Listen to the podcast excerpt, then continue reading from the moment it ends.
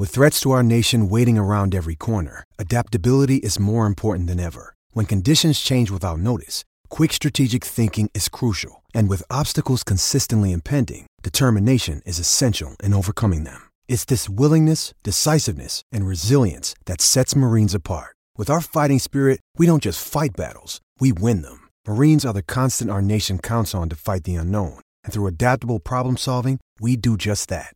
Learn more at marines.com. Good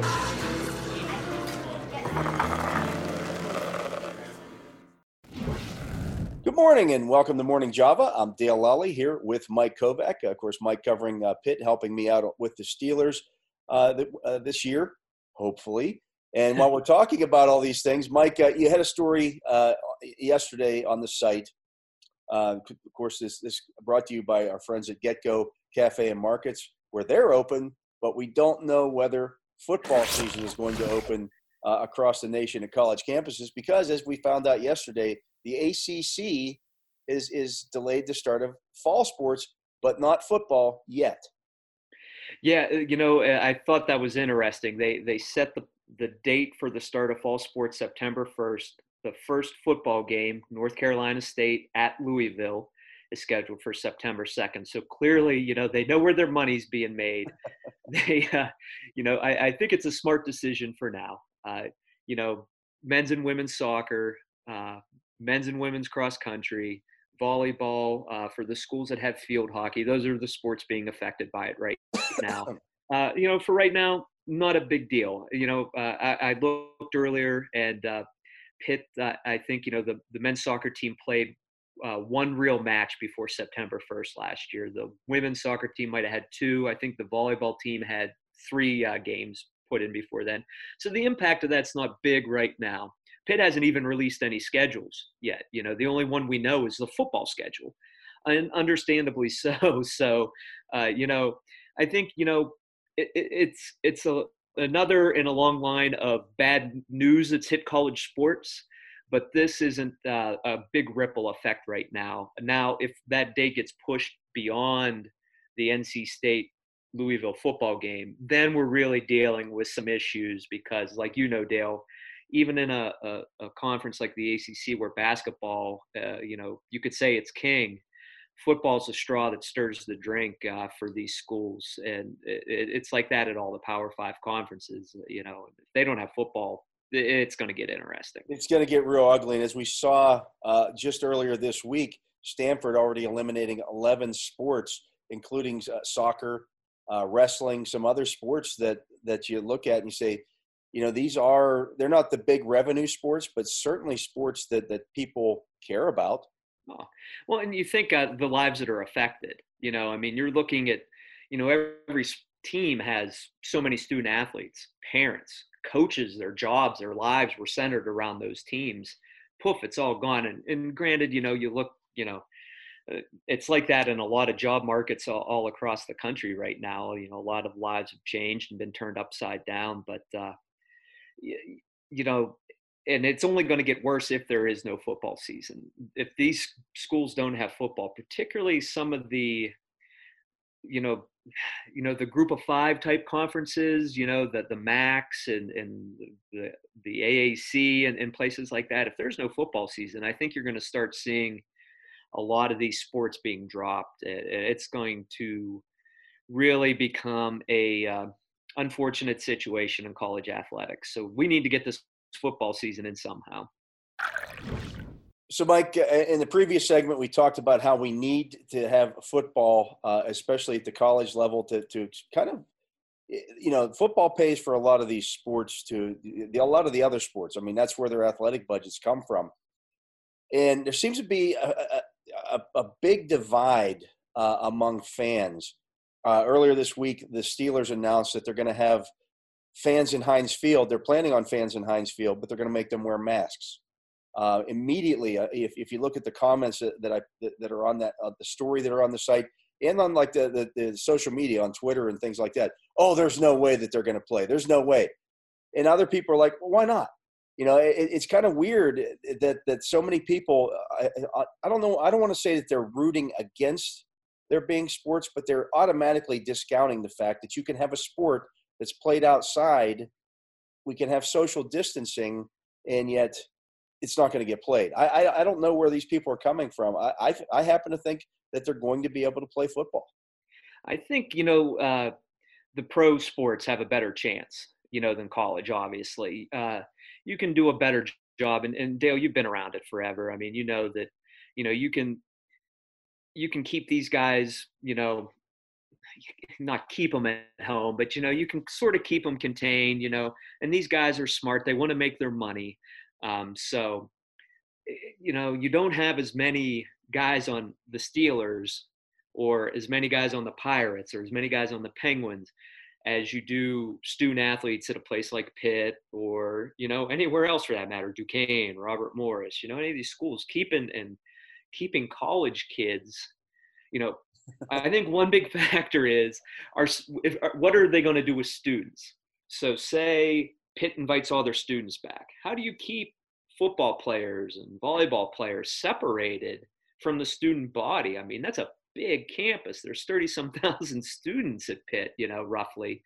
How do you how do you make that decision to keep them separated if that's the way you go? But I, I agree with you. I think um, you certainly have a better shot at, at getting the NFL in uh, because you can just do more th- you can do more things there's more resources there's less people you know what are your i'm kind of curious to see what your viewpoints are how what are maybe some of the things they might be able to do to ensure that they can play you know, I, I, think that the problem, as you mentioned with the colleges, um, if you do, in fact, let's say you you try to delay the start of the school year, how can you then tell the college, the football players or the, college athletes, hey, it's okay for you guys to come back, but the rest of the student body can't. Or it's okay for you guys to be together in a group, but we have to separate the rest of the student body. Uh, you know, the players who aren't being paid, and you can say, well, you know, but they're on scholarship. That's great, but it's a, it's it's an academic scholarship uh, at the end of the day. How can you mm-hmm. tell them and make them do things that the, you can't make the other student body do, or you're telling the other student body not to do?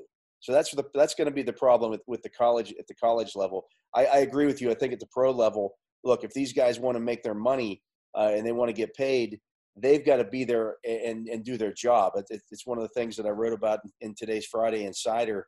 Um, you know, NFL contracts aren't guaranteed most of those guys are making the minimum. Yeah. And so if, if you know your your average uh, the, your the average length of your career is three years.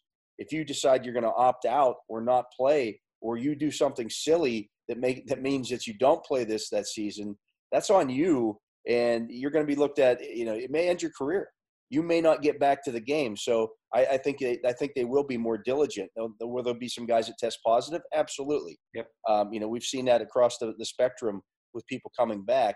Uh, but for the most part, here's the thing that, that's interesting is, you know, we've seen this quote unquote spike in coronavirus cases across the, the country. What we haven't seen is a spike in deaths across the country. Mm-hmm. Yeah. It's more young people get, you know, showing up with the illness but they're not getting as sick as as obviously the, the you know the people who have underlying issues were earlier when this disease was was first catching hold. So um, you know it, it's going to be interesting to see how this whole thing works. I do think that in, there's too much money involved in both situations for there not to not to be a, a strong attempt to play football. Well, and I think you know with the colleges, they're going to wait till the absolute last minute uh, before they have to make a decision because, like you said, the money involved is just too great. Um, there's too many things hinging on on the revenue being brought in from college football. So while the ACC may have made a decision to push a start date back, they're not going to make a decision to, you know, postpone or cancel things until they absolutely have to. Right now, I mean, they're going to go forward with a scheduled season because that's what they need to do. So, Mike, on, on NFL.com over the last couple of weeks, uh, they've been ranking the top 10 schools over the last 20 years in terms of how many guys they've put in the NFL at certain positions. Uh, and Pitts actually shows up on, on some of these, a couple of interesting spots. Uh, one being at running back. Mm-hmm. Um, you know, you know when people look at, I think they came in tenth at the running back position yep. In terms of the number of NFL players, the number of star NFL players put in the NFL over the last two decades. if you go back even further with that with that whole thing, uh, you know, they show up even better than, than a lot of these other power schools. But it's funny when you know you, you look and okay, there's Alabama and there's LSU and there's you know all these other Miami and Pitt. It, why hasn't that translated into more victories at the NFL level? They've done very well putting guys in the NFL. That's always been a million dollar question at Pitt. You know, you you look and um, you think of the amount of elite elite NFL players that they've put out. The best player know. in the NFL right now, who's not a non quarterback, is a Pitt player, former Pitt Absolutely. player. Absolutely, and you know you you, uh, you, mentioned things that have come out recently. Three Pitt players were named uh, their the NFL team or player of the decade. Uh, Revis for the Jets, uh, Fitzgerald for the Cardinals, and, and, Aaron Donald for the Rams. Eh, you know, all it, three it, were easy votes. I had a vote in that for for the Hall of because the Hall of Fame puts that together, and they were easy votes on that list. Yeah. I mean, Shady McCoy was was in strong consideration on that uh, for that as well. I mean, yeah. they put they put star players in the NFL. And it's weird. There's just so many factors. I think you know the the coaching carousel for a while played a little bit of, to do with that. You know, um, it's odd. You know, you look Wannstedt early on. It took him a long time. He never got the quarterback he needed. He seemed like he had pieces just about everywhere else, but he never had the quarterback he needed to really get over that plateau. You know, he got Pitt to 10 wins, but then Pitt couldn't beat UConn or Cincinnati when it mattered. And when you think about that, that's kind of crazy. Um, he recruited great. He put NFL guys, you know, good NFL players in the league, but still couldn't win the big game when it mattered. There's just so many different odd things that go into that. You know, uh, you know, they call it, they call it pitting for a reason. You know, Pitt finds a way when push comes to shove that, that something seems to go wrong and I, I, that's been a belief in the fan base forever and it seems like it's something that uh, you know holds water. Um, you know when donald was there you had james conner tyler boyd aaron donald on a team and that's a uh, pretty good nucleus you know, that's a good start on a good football team. Yeah. And yet you know eight wins yeah, uh, yeah. I don't even know if it was that many. You know, they beat they barely beat Bowling Green and uh, up at Ford Field, sort of like they barely beat Eastern Michigan this past year.